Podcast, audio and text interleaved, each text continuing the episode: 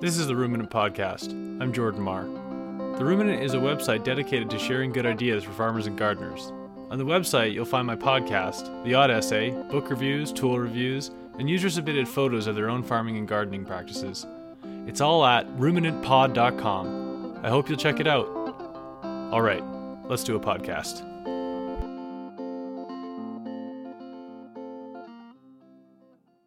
Hi, folks. A short intro this week. In a minute, you'll hear part two of my interview with Cameron Smith and Dana Ewart, the chef owners of Joy Road Catering in BC's Okanagan Valley. They graciously sat down with me to talk about their business and their work with local farmers and how relationships with chefs can be managed to everyone's benefit. You heard part one last week, and part two is queued up to go in uh, just a minute. Other than that, I'll remind you that The Ruminant is also a blog. And recently on the blog, I've posted an essay about why the term rock star, as applied to farmers of renown, concerns me a bit. Even makes me a bit grumpy. There's also a post in which I share my rudimentary but very effective system for keeping track of CSA orders on distribution day.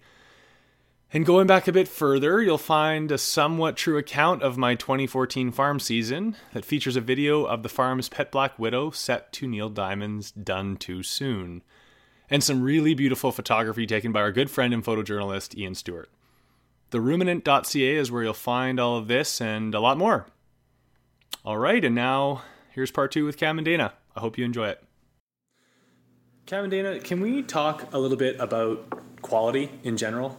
And I just want to kind of like get into what types of quality are almost crucial in terms of what you expect from your uh, suppliers versus types of let's just call them blemishes or other substandard quality that you tend to be able to work with. And just in the context of trying to explain to someone who hasn't supplied restaurants, like where their quality needs needs to be right there and where where there's some flexibility.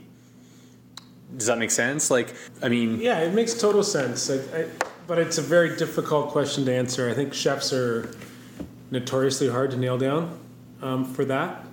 I mean, for, for myself personally, I would much rather there be really great flavor there and a couple bug holes or a couple specs or something like that on the product. Uh, but other guys are going to tell you that it has to, you know, a lot of other guys are going to be much more concerned with the way it looks than the way it actually tastes.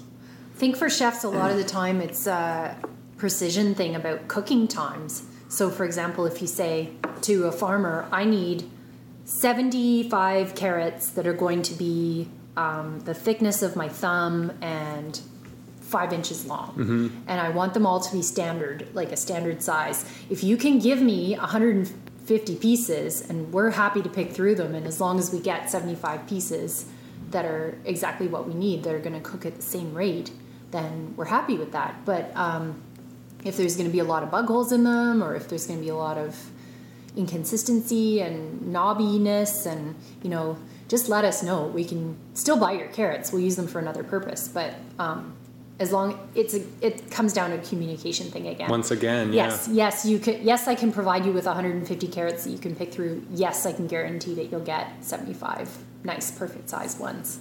Um, it's it's just a matter of being honest about yes, I can fulfill your needs, or no, I can't. So, can you think of a couple examples of like something that shows up where you're where you're just like, fuck, like, oh no. I mean, I, you you talk, common ones are like fennel and leaks that are bolting. yeah, You know, the center of it's like totally woody and hard. Um, Completely unusable. Just huck it in stock, and we paid a premium for it. yeah, yeah. Greens are a really funny one because I mean, one farmer will bring me the most beautiful looking, pristine, flavorless greens, and the next guy will bring me something that's full of flavor and is full of dirt and full of bug holes and Yeah, you yeah. know, it's it's that's what I mean. It's kind of you got to you got to talk to your to your customer and figure out exactly what they want these things for and what they're doing with them. And you mentioned, I mean, in our last conversation, you mentioned arugula and stemminess. I mean, I mean, so so, so I imagine sometimes stuff shows up that's beautiful stuff, the flavor or ultimately the aesthetic, but there's a little bit extra more processing than you anticipated. Is that right? Yeah, and I mean that's again, I think that's something that's really important to work out in, in the relationship with with whoever the farmer would be selling to because you know I think that some kitchens would be very happy to take something that needs a little extra processing as long as they're not paying that super premium price for it, right? you know, if I'm paying a super premium price, I expect things to come in in a condition that's pretty much ready to go. Yeah. Um, sometimes things hold a lot better when they're still covered in their dirt than they do if they come in beautiful and washed and clean, right? Mhm. So I mean, that's that's another question Your too. pricing should reflect the quality of your or the of your amount product. of or the amount of work that's left Or to do to amount get of- that exactly. product to the plate. Right.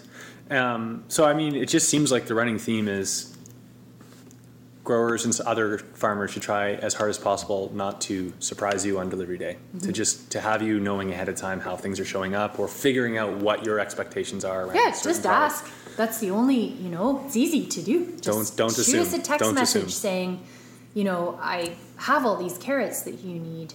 Um, some of them are But but my irrigation system is shut down for the winter, and so you should know you're going to have to spray them because of, yeah because I have can't to wash them. because it's And late in the season. At that point, we'll make an educated decision. So Mm, educating us about your needs and your requirements is important, and we're happy to listen and judge and and make calls based on that. We're not not necessarily going to say no. right, right. We're definitely for us anyway we're pretty much always going to say yes yes we can work with that but we need to know we need to know we need an extra cook in the kitchen to wash those carrots and scrub around the tops and you know it's going to take some extra time and we're happy we just need to know And and Dana, you just mentioned a little a minute ago price, and I And wanted to talk about reflect, the topic, yeah. the subject of prices. So I'm just going to start off by asking you, how often do either of you end up on some level discussing price, like with your growers? Because as your supplier, it doesn't come up very often. You don't often challenge me on prices. The odd time you do, and I've encouraged you to do that. But I mean, does it come up very often? And and I guess also. Um, I guess we've been at this long enough that I've, you know, I work with people for the most part who are who are reasonable and educated about their prices. Uh, I'm not going to tell anybody what they should charge for anything, but there's certainly thresholds I'm willing to pay and not to pay, right? we're an anomaly in that we're at the farmers market every week as well so we can kind of see how the season we've and we've been at it for you know eight years so we kind of we've seen the cycle of the seasons happen and we know sort of what all like 40 different growers at the farmers market are charging for products. And we realize that the market requires extra work. You've got to bundle things in tiny little amounts and um, they have to be super clean and presentable and it, it, it takes extra work. You've got to bring things to market whereas we're buying things in large quantities in bins and just weigh them and that's it. Um, you don't have to package them. You don't have to spend the time yeah. bundling them, bunching them, um, packaging them. Like it's it's different for us. We'll buy wholesale from a lot of the growers at the market, um, and they're ha- a lot of them are happy to do that. They're like, great, I don't need to spend that extra time, put that extra love and effort and work into something. Um, so again, the price should re- reflect that amount of work. Um, but yeah, we've I think we've seen we've we're pretty we're pretty educated about what things should cost. And as long as we know, if a farmer comes to us and says, "Oh, look, this is what happened, and this is what I had to put a whole bunch of extra work into this to bring it to you or to market," we're totally happy to pay as long as we we know. Right. But on the subject of not knowing, like sometimes Cam, as an example, you're in a hurry and you order something for me where you, that you haven't ordered before. And so applying that to any one of a number of growers who supply you, do you ever end up getting like surprised when you see the invoice? Yep. Like, does that happen very regularly? Yeah, I mean, it happens when you deal with new growers. It happens when you deal with growers who are Growing growing new, new. product. Um, yeah, it happens. And uh, would you encourage a new grower to just simply like I've found? I mean, I trust you guys. So often, if it's a new product that I'm not used to selling, I'll just ask you. Often it's Cam because I'm on the phone with Cam usually, but I'll just say like, "What what's the going rate?" I yeah, we'll I- look through all our, our invoices from our other farmers and, Mm-hmm. and look online and look at past years. We have all of it documented, so we're easily able to look through back emails and um, fresh sheets that people have sent us over the years and Yeah. figure, figure out what a, a fair market value is for those ingredients. Um, and again, if something goes wrong and you need to put extra work into things, we're happy to we're happy to pay it. but be able to justify it, I guess, right? Exactly. Yeah. Okay, so I have one just one-off quick question, which is um, whether it matters much to you how you get invoiced and how payments are done. Whether that's a factor that a, a, a someone who wants to start supplying restaurants need to consider. Does it?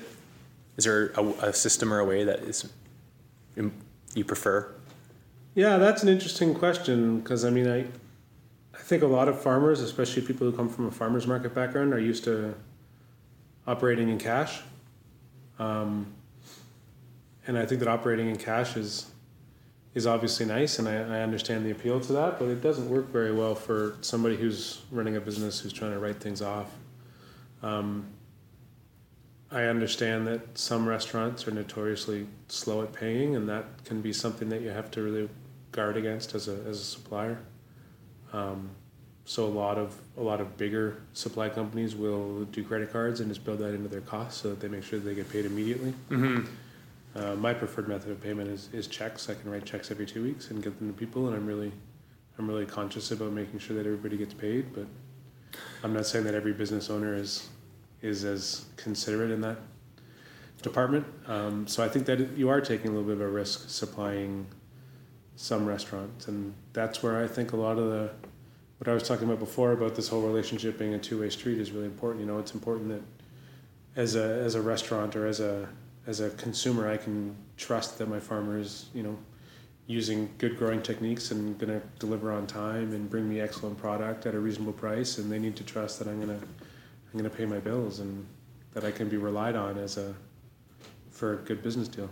Okay, so I'm going to ask one or both of you to put yourself in my shoes and give me some give, but as a new, say a new supplier to restaurants, and just give me some that new supplier some potential advice. If they're you, those those suppliers are going to be understandably a little cautious at first with a new restaurant they're supplying until they build that trust. But you're recommending they just go for the invoice system because it's much better for the restaurant, which makes total sense to me. But how, when do you start getting worried? Like how how how long would you recommend they be patient? If they've never worked, so a new restaurant, they've just started supplying them, they're supplying them once a week. At what point do you start to tamp down on on the in you know the number of unpaid invoices? Is it two weeks? Is I think, it four weeks? Is I think whenever weeks? whenever you're uncomfortable, whenever you feel uncomfortable, you go and talk to people about that kind of thing. I would say I would say three weeks a month is too too long to go. So you're supplying a restaurant within a month. You should not feel overly demanding to have a polite conversation to say, "Hey, no. can I get a check?" No, whatever your needs are. Yeah. Um, I wouldn't go the next day. I wouldn't go maybe not even within a two week period because that's mm-hmm. usually what what the standard sort of industry pay period is mm-hmm. is every two weeks um, and occasionally like if you didn't get your invoice in at a certain point you might need to it might it might be normal to wait a month if you missed the pay period for the two week pay mm-hmm. period mm-hmm. i wouldn't be worried up to a month but anytime after that i'd probably say something hey you know and and and a, and a, and a new new supplier shouldn't feel rude or out of place. No, definitely, most definitely not. No, that's mm-hmm. their money; they've earned it. Um, what we do for our invoicing system for with our clients is we uh, we have a contract that we have people sign at the very beginning. Mm-hmm. I know a lot of farmers want to have a signature on every single um, invoice that they like. They keep a copy. Mm-hmm. Um, this is with our meat suppliers and all of our different suppliers. Mm-hmm. Um, they'll we'll sign one invoice they take it with them so that's our that's our commitment to them mm-hmm. in writing that we're going to pay that bill so yeah. um, that should make them feel pretty good uh, mm-hmm. uh, if you want to work it that way our bigger suppliers how how they work is the same the way that we do with our invoicing system is we sign a contract at the beginning of the season saying here's our credit card number excuse me here's our credit card number. You keep it on file. If we don't pay within a certain amount of time, you're mm-hmm. like welcome to charge our credit card. I see. I wasn't um, even aware that, that yeah, that's a, that yeah, was a common practice. that's how practice. it works with bigger suppliers. Um, they keep that card on file and they just and they, they just, just charge that. Charge. Just go ahead and charge that card as long as you are upfront and you let people know that within a certain time period if they haven't paid that you're going to just go ahead and put it through on a credit card say like after for example if they don't send you a check within a month. Yeah. You just go ahead and charge their, their credit card.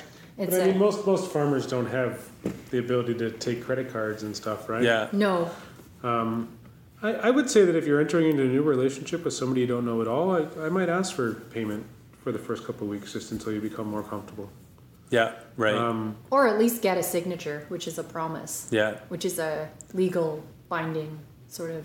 but I would also say that it, it would be important to get to know the people who you're supplying to, right? So Yeah. that you have a, a trusting relationship. And ask around. because they're not going to put up with they're not going to want to keep having to stop their day and write checks forever Yeah. Right. so i mean maybe they might go for it once or twice but they're not going to keep going for it forever so Yeah. ask around talk to other people i mean most of the communities that we're in whether it's a big city or a small town restaurant communities and farmer communities are tight-knit groups you know you, people people gain reputations for reasons Hey, I took on a new restaurant buyer this year, and I received cautions from various people, a couple other growers, a, a couple other chefs, and I considered it. I, uh, you know, I still supplied the restaurant, and ultimately, I had, I, ha- I, I've had some problems, and Oh, and uh, you know, so there's an example of where perhaps I should have just really heeded that advice and not gone there. And of course, it's always against like, oh, I'd really love to take have another good buyer. I mean, they were buying lots of stuff from me, right? So, anyway, okay. So look, I want to finish on one last topic. I would love to talk about the role that you chefs play in the food culture, but more specifically, there is an attitude that certainly exists that, you know, supply, uh, growers like me who supply chefs, we're just feeding rich people, and it's this this super elitist thing. And what you do, in a sense, is elitist and that sort of thing. And I'm just wondering. I imagine you must have opinions on that. And I'm just so I guess it's a two part question. What role do you think you you play in the food culture in in general, but but also how do you feel about what's your reaction to that potential criticism that that in supplying you i'm just i'm just participating in an elite kind of activity and and you're you're only also i guess That's you're a really good question, Farmer Jordan.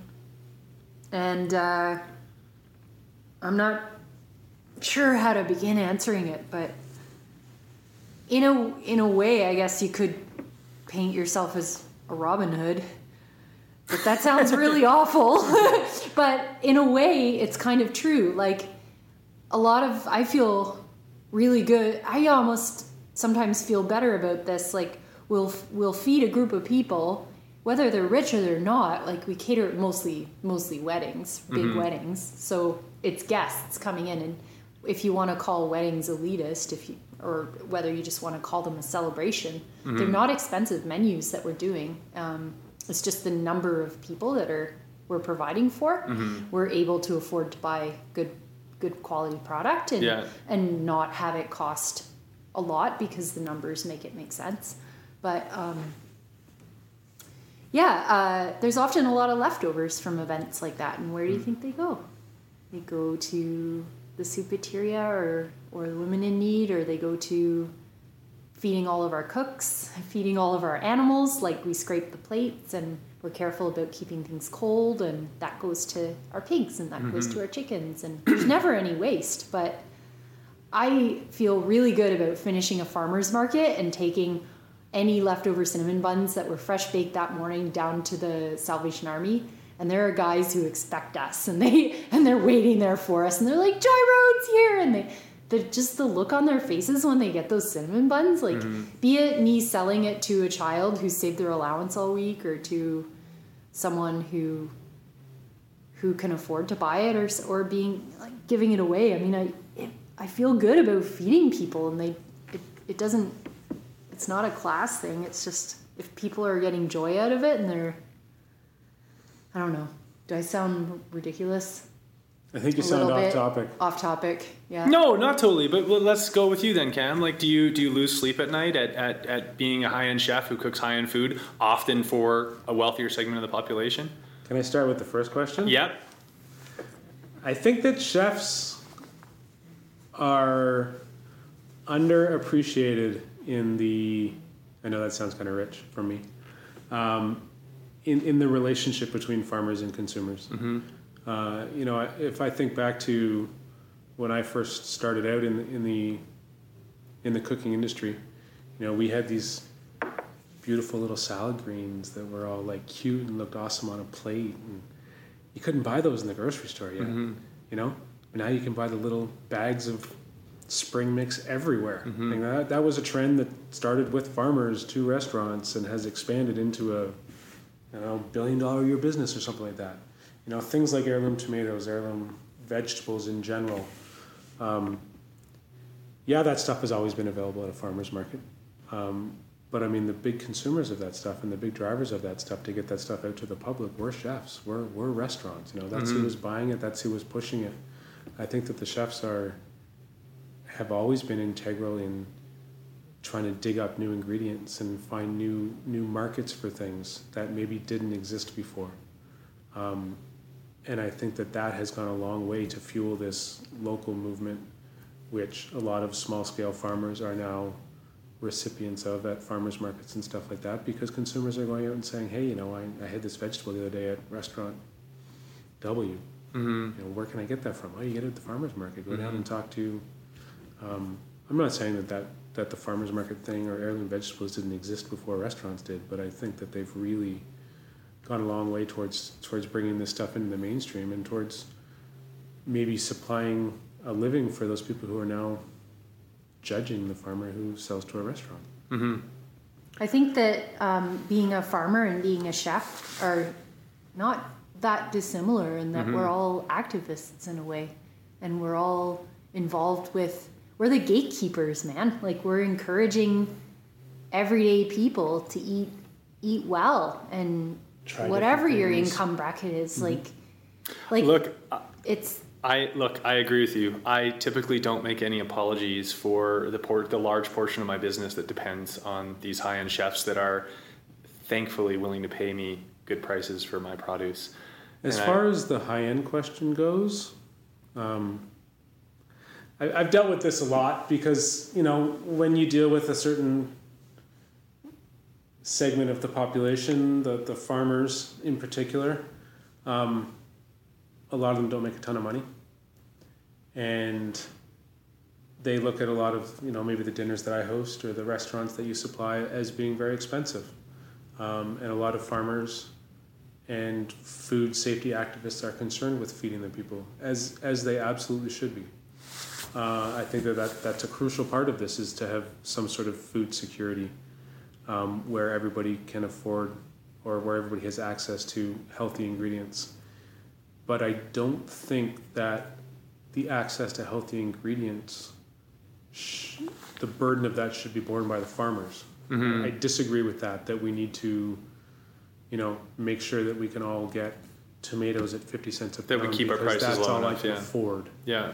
You know, and we just recently went on a trip to Europe, and I mean, in Italy, they're the economy's not doing terribly well right now. Mhm. You know, that that's that's not breaking news for anybody, but they still put a real priority on eating well At the expense of other at the expense of other other things. luxuries in their you know, life, You look yeah. at all the things that we've piled on in our lives in the last twenty years: cell phone bills, cable bills, internet bills.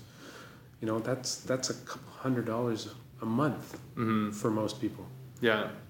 Europeans will average well over thirty percent of their disposable income spent On- on, on food. On food. Yeah. North America, last time I looked, I think was like a twelve percent or something like that, right? Yeah. So I think that there's a real confusion between the fact that I am charging a fair price for what I do, and the mo- most people who pay it tend to be wealthy. Mm-hmm. Because yes, we have a lot of wealthy clients, but we also have a lot of clients who have saved up for this important day Mhm. or for this vacation in their lives or whatever, who have chosen to make this a priority over having a golden dress or you know whatever it is. People people spend a lot of money on a lot of different things, and I think it's a question of what your priorities are more than hey that's for rich people. Mm-hmm. Um, I think that there's definitely a danger sometimes that some farmers are taking advantage of the local movement and being in the city at, at, at a certain farmer's market and charging a lot of money for stuff. Mhm. You know, cherries are a good example of that. You know, I can I can get some decent organic cherries around here for two fifty a pound if I'm buying in bulk. Go to the farmer's market in Vancouver, it's five bucks a pound. More sometimes. Go to the farmers market in Calgary. I hear stories of nine, ten bucks a pound Mhm. for organic cherries. You know, obviously there's there's travel costs and everything else, but there's just a lot more competition here, and I think that the prices remain. Maybe two fifty isn't enough. Maybe Mhm. five bucks is too much. I'm Mhm. not I'm not going to judge that, but what I am going to say is that it's important that the farmer stay in business and be able to make a living. Mhm. It's important that the chef be able to stay in business and make a living, because if you're not in business, you can't make the choices to support certain farmers or certain suppliers and to try to educate certain clients. Yeah. Um, so I think it's important to run a, a sustainable business, and that means you know being able to pay your people and being able to make a living and being able to support growers and suppliers that that you want to support. Um, I think if you want to go for that one percent segment of the population, then And I, I, have to imagine that leaving aside celebrity chefs who might do very well, one reflection of, of, of all of this is that, like farmers, it's not like the average chef is not getting rich off of Oh God, no, off of No. off of preparing this wonderful food. definitely not. nope. But we're food professionals, and it's Mhm. it's our responsibility to get.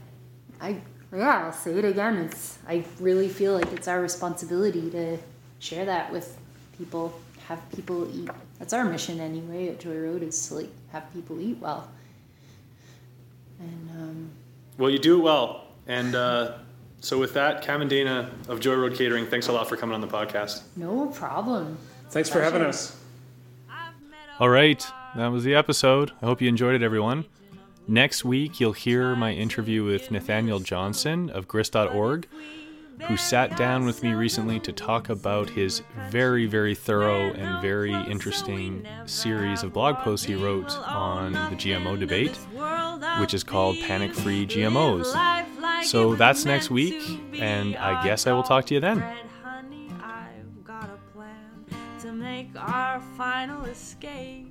All we'll need is each other a hundred dollars and maybe a roll of duct tape. And we'll run right outside of the city's reaches. We'll chestnut spring water and peaches. We'll owe nothing to this world of thieves and live life like it was meant to be.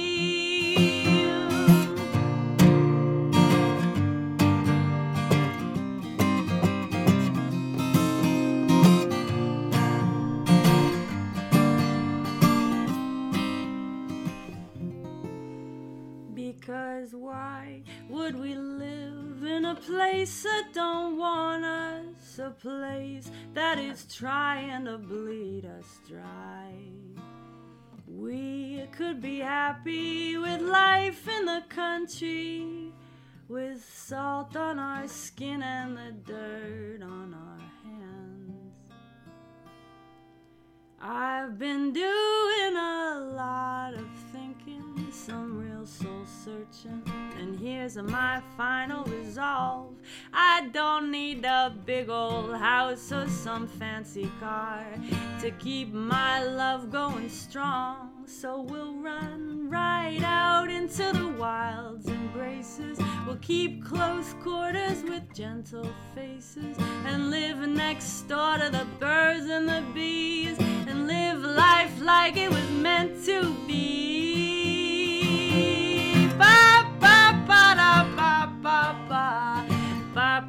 para